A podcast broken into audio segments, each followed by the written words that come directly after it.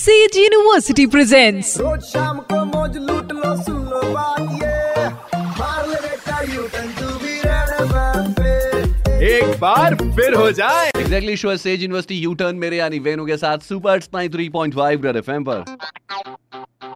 Fake news पढ़ के mind में आया वाई वाई, तो याद रखना वेनु करेगा वेरीफाई।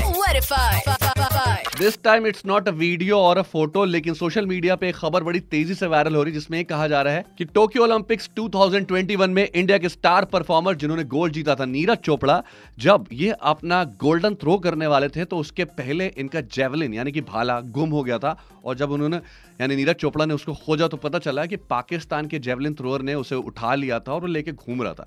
फिर नीरज चोपड़ा ने उस पाकिस्तानी जेवलिन थ्रोअर यानी कि नदीम से मांगा और उसके बाद अपना गोल्डन थ्रो किया, तब जाके उन्हें गोल्ड मेडल हासिल हुआ। लेकिन खुद इस बात पे अब सामने आए हैं नीरज चोपड़ा और कहा है कि ये पूरी तरह से अफवाह है, फेक न्यूज है, फर्जी बात है, इसको ज्यादा बढ़ा चढ़ा के एग्जैगरेट करके प्रेजेंट किया गया, ऐसा कुछ भी नहीं था।